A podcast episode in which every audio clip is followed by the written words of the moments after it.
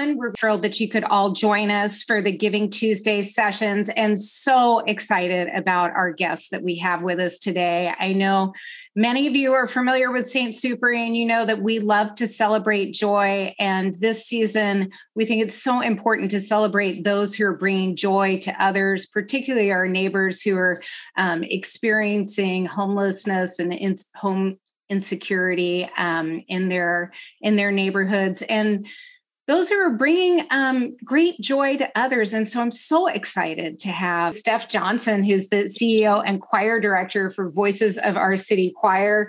Um, Steph, you are also amazing. We have all of these amazing um, guests today. It's so fantastic. You're the creative director and co founder of Voices of Our City Choir. You're a recording artist, you're a TEDx speaker, you're the 2020 Woman of the Year in California. Oh my goodness. Um, wow. It's um, you're an ins- you're a walking inspiration and a singing inspiration. So thank you so much for for joining us. Um, so can you, can you hear me okay? Yes. I'm so inspired, by the way, to be on this call. George, you so much. I'm sitting here with um, our case manager, our one full time employee case manager, lived experience, and me too. And everything you said spoke to my heart so much. And, and Primo, um, Harmony through Harmony Healing, what is it called again? Harmony, Hope, and Healing had visited us on the West Coast. And in fact, I think it was an article by them that inspired me to start the choir. And oh, I just want you to know, I feel so connected to all of you. I could cry. So thank you. Thank you for showing me the future organization growing from that, the, the, the resources you had to what you are now. George, meeting you is like meeting my, my soul brother. I'm just really grateful, Emma, and to everybody on your team for having this conversation. If so, thank you. Well, we we love having you, and and and tell us tell us how you got started, and um and what, what's what's going on with voices of our city. We did share a little um, video at the start for those who are with us on zoom um, but we will uh, enjoy um, hearing the choir at the very end of today. But uh, tell us how you got started. Sure. So i was born and raised in san diego and i was born um, I was born. I was uh, pursuing music and uh, living living a creative life five years ago, I took my guitar to the street and started to make relationships with people living unsheltered. Um, I knew, just like Jordan, that through conversation and relationship building, that that was so much of what people crave. That's so much what people crave in life, right?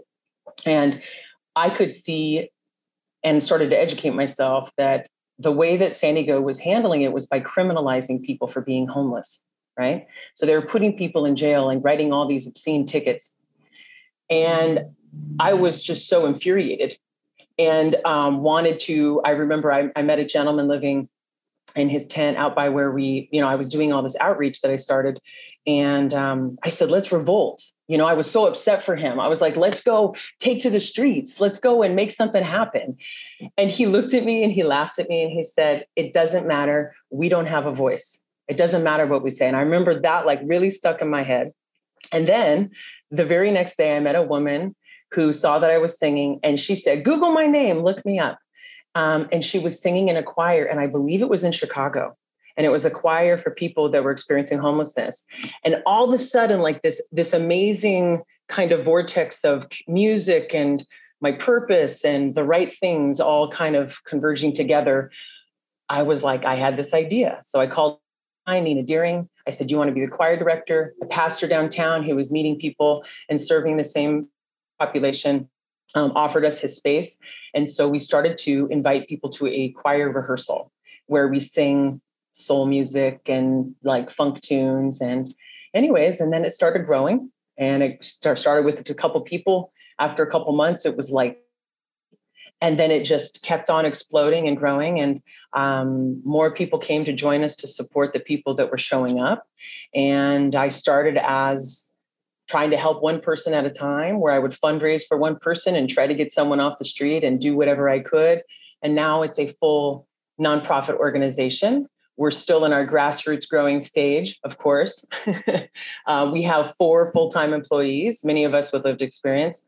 Um, lots of choir members now that have gone through. We have a choir maybe over 200 people that are uh, have come through and been a part of the choir. We're just rebuilding after the pandemic, um, but we have helped approximately 80 individuals move off the street and into safe uh, housing and or shelter and i am not a case manager i know nothing about housing except i know a lot about building trust-based relationships you know? I know about creating the space for music making good food. Like jordan was talking about spaces that are innovative and fun to be in.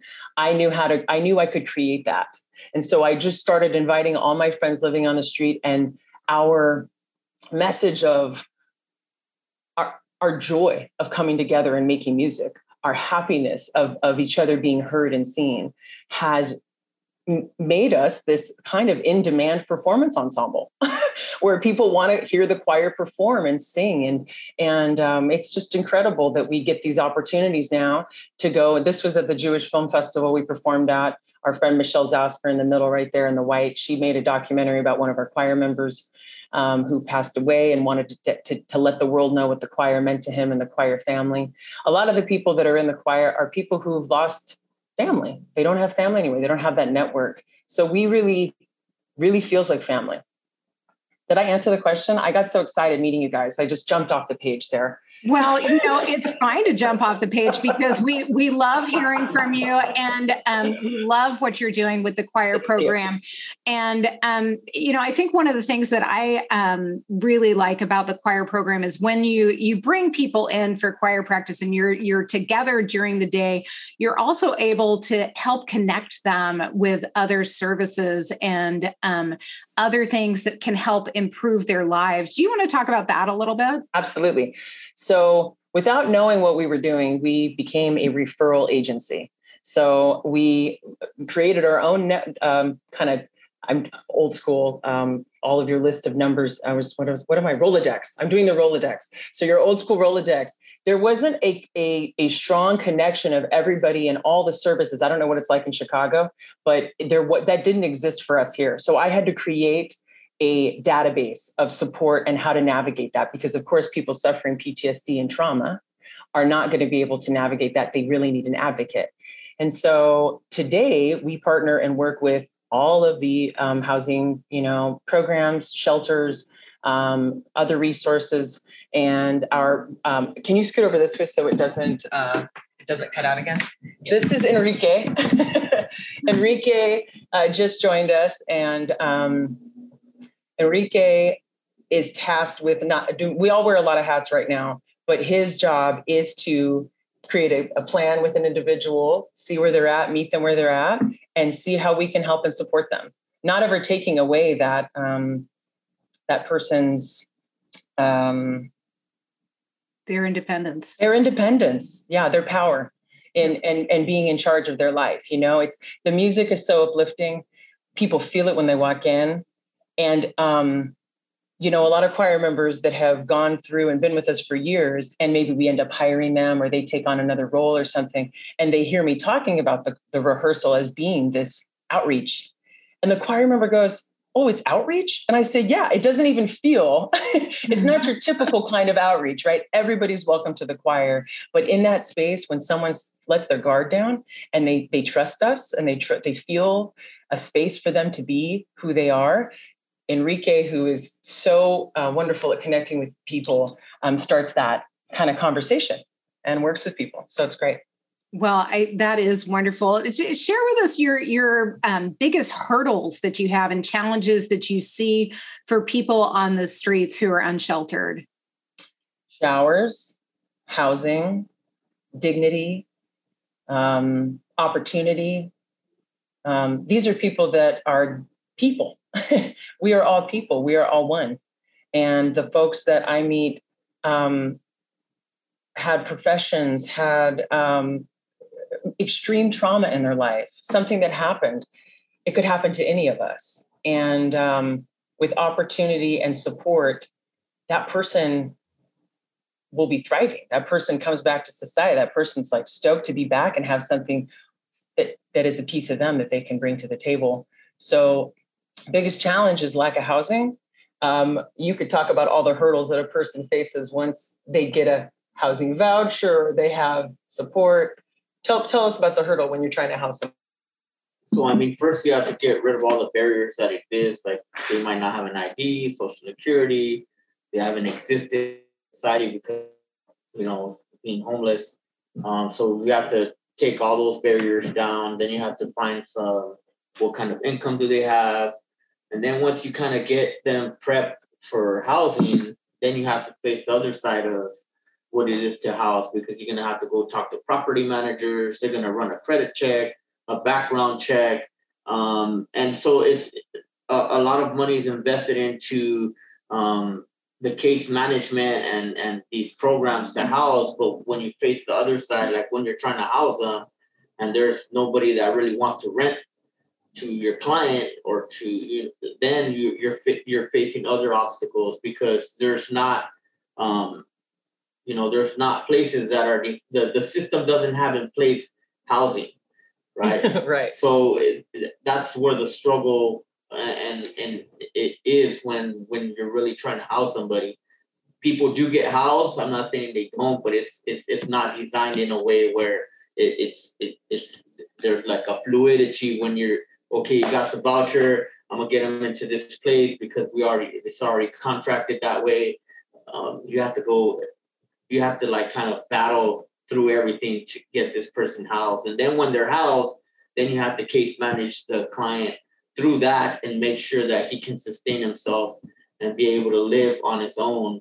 So sometimes it, it depends what kind of program you have in place. It could be a six month, 24 months, but I was case managing up, up to a 24 month period at a time. So once they are stabilized and they can live on their own, then you're, you know, you kind of step back and, and enjoy, you know, the success of that person being in a home and being sheltered. And then with the choir and all the music programs, we teach piano, um, harmonica classes, songwriting. The song that we performed on America's Got Talent that got the Golden Buzzer, which some people saw, a lot like millions of people saw, which was very helpful for us. Um, that was a song written by our choir members um, in our songwriting workshop. Um, we also have all case management, which we call choir care. Uh, we have a whole nutrition program. We have a distribution center. We partner with the church, and we're serving 200 people a day.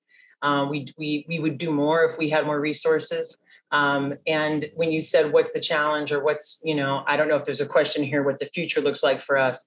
But since we're in the state of California and you know, Emma, you know about the, the complica- complications and uh, challenges around housing, we are now having the meetings and conversations to explore what it would look like for voices to become a housing provider and to create our own space, much like Jordan described, where there's all the holistic pieces people who understand what you're going through and a community environment.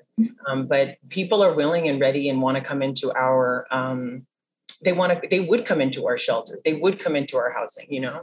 And so it's, we want to capitalize on that and move with that kind of energy. Even though we're grassroots and we're five years old, we're ready. well, um, the music you're making is fantastic. And, um, Tell us a little bit about the songwriting workshop and how you did create the Sounds of the Sidewalk song that we are going to hear at the very end. So we're keeping everyone on till the very oh, end cool. to experience um, that joy that you're going to bring to us. But tell us how how that came about. So, uh, well, I'm a songwriter. Songwriting, playing guitar, and singing was so helpful in me finding a voice and expressing myself. And so, having a songwriting workshop was always really important to me my uh, dear friend Francesca Valle, a songwriter, um, musician, she took it over and she's been leading it for probably three years. Every every week before rehearsal, about 10 to 20-ish people join. We have a collaborative. We have our own publishing company. We publish our own music. Um, so we all come together and, and co-create. And that song specifically was about their lived experience. What are the sounds that you hear when you're being, you know, um, asked to, to move in the morning or t- you're getting a ticket or you're um, you know all the things that you hear. And like there's one line in there um, pennies falling down into a paper cup. Friends i've never known they're trying to look up. And mothers holding babies trying not to cry. Strangers shouting verses trying to teach you why it's like all this noise telling you like you're in the wrong place you shouldn't be there you don't know what's up and you're and you're just trying to survive so i love that i love the lyrics of that song so i took took the song and pretty much their melody, and then I kind of reharmonized it a little bit and put a little groove behind it. And then we started rehearsing it with the choir, and then and there you go. Then we got our song. That's how we do our songs. Well, that is fantastic. Ronald's asking when the choir is coming to Chicago, and and you and I were talking about this. That yeah that we need a uh, that we need a grant from Google for a Google bus, or um, uh, we need we need a tour bus. Yes, uh, yes, yes. Um, I would I would so love that. In fact, after you know we kept everybody together during the pandemic, and we we got a grant for some laptops. We distributed laptops. We taught people how to use the laptops and stay engaged through Zoom meetings and all that we, we would send out vocal parts to songs. They learn them. They'd come into the studio in a, in a safe, COVID safe environment, record their part one at a time. I mean, the skills that we had to, to learn to get through the pandemic. Now that we get, now we're back together singing. Pre pandemic, we were always singing very joyfully in unison. And I'm happy to say right now, there's lots of harmony going on on stage. So it'd be a wonderful time to take the choir on the road and share this wall of sound, this, right? This beautiful, it's beautiful. It's so cool. We want to well, come. We're coming. I hope we have you up here for Festival Napa Valley next year too. It would be fantastic. Yeah. And um, you know, one of the the other things is, you know, like I, I've asked um, previously, you know, how how can other people get involved? What you know, what what can a hundred, five hundred, a thousand, ten thousand dollars do for you um, in your organization? Well, a hundred dollars actually um, affords us quite a bit of time uh, with a case manager working with an individual or, or two on a, on a plan to get off the street. Um, uh, it, it, it, definitely goes into all of our programs. Um, I did write down though, $25 gets us five hygiene kits. So 500 is 100 hygiene kits, which we need desperately. We're serving like the, you know, 200 folks a day. They need shoes. They need all sorts of things just to just to survive. Um, so those are real practical things. A thousand dollars covers our rehearsal space for a month. Um, the insurance involved and like us being in there and everything. Um, of course, we have a big dream for a big bus so we can come to Napa and come to Chicago, and um, and and um, cost ten thousand in a, or a month, right? A month, yeah. a month, yeah. It costs around ten thousand a month for us to run our outreach, which was we weren't really we didn't have before the pandemic and then during the pandemic it became necessary. People people needed food. I mean if people go to the trash cans to look for food right or they're looking anywhere it was gone. It was it was closed. So we were getting all these reports and calls from people that were like so hungry. So this outreach that started that also includes a phone charging station for people without electricity um, distribution of drinking water the meals hygiene kits and coffee because what's one thing who loves coffee Hello. okay. So when you're when it's right, he's drinking his coffee right now. It's right up so, there with the wine. so we provide uh, fresh brewed coffee, cream, and sugar, and we provide as many cups as that person wants. And that has been the perfect relationship builder. And it wasn't until like last month we figured out how much we were really spending. And we were like, oh my gosh, that's a lot on coffee. But it's created this perfect space, right, for dignity, conversation, relationship building. And that isn't something that's provided that often for folks. So, um, now we got a coffee sponsor, but we still got to buy that cream and sugar. So it's expensive. well, you know, you're doing an amazing job. We're we're super excited, and um, we hope that um, our guests uh, donate to you. Um, we are having the lunch for all three of you on June 10th at the the winery. Um, so we hope that uh, you donate. Note Saint Supéry for that. With each $500 donation, um, you can have a guest. And what a perfect holiday gift uh, to your family, your friend, to say you're coming to Napa to celebrate all of these mm-hmm. wonderful organizations and all they're doing for our friends and neighbors around the country. It's Thank really, um, it's really quite impressive. And um, we hope that uh, you you join us at the winery. Um, you check out our Everyday Hero exhibit online or at the winery, celebrating people like yourselves who are just out there, who show up, who do good things for other people. Um, because frankly, if COVID has taught us nothing, it hopefully has taught us to recognize the joy that we have in each other and caring for each other and and being good to each other. So, I um, I thank you for that. And I, I thank you all for um, the good work that you do. We're going to kick off the, the beautiful uh, choir song next. Um, and but until then, be well, be kind, and cheers to all of you. Thank you. Thank you so much. Yeah, thank you. Thank you.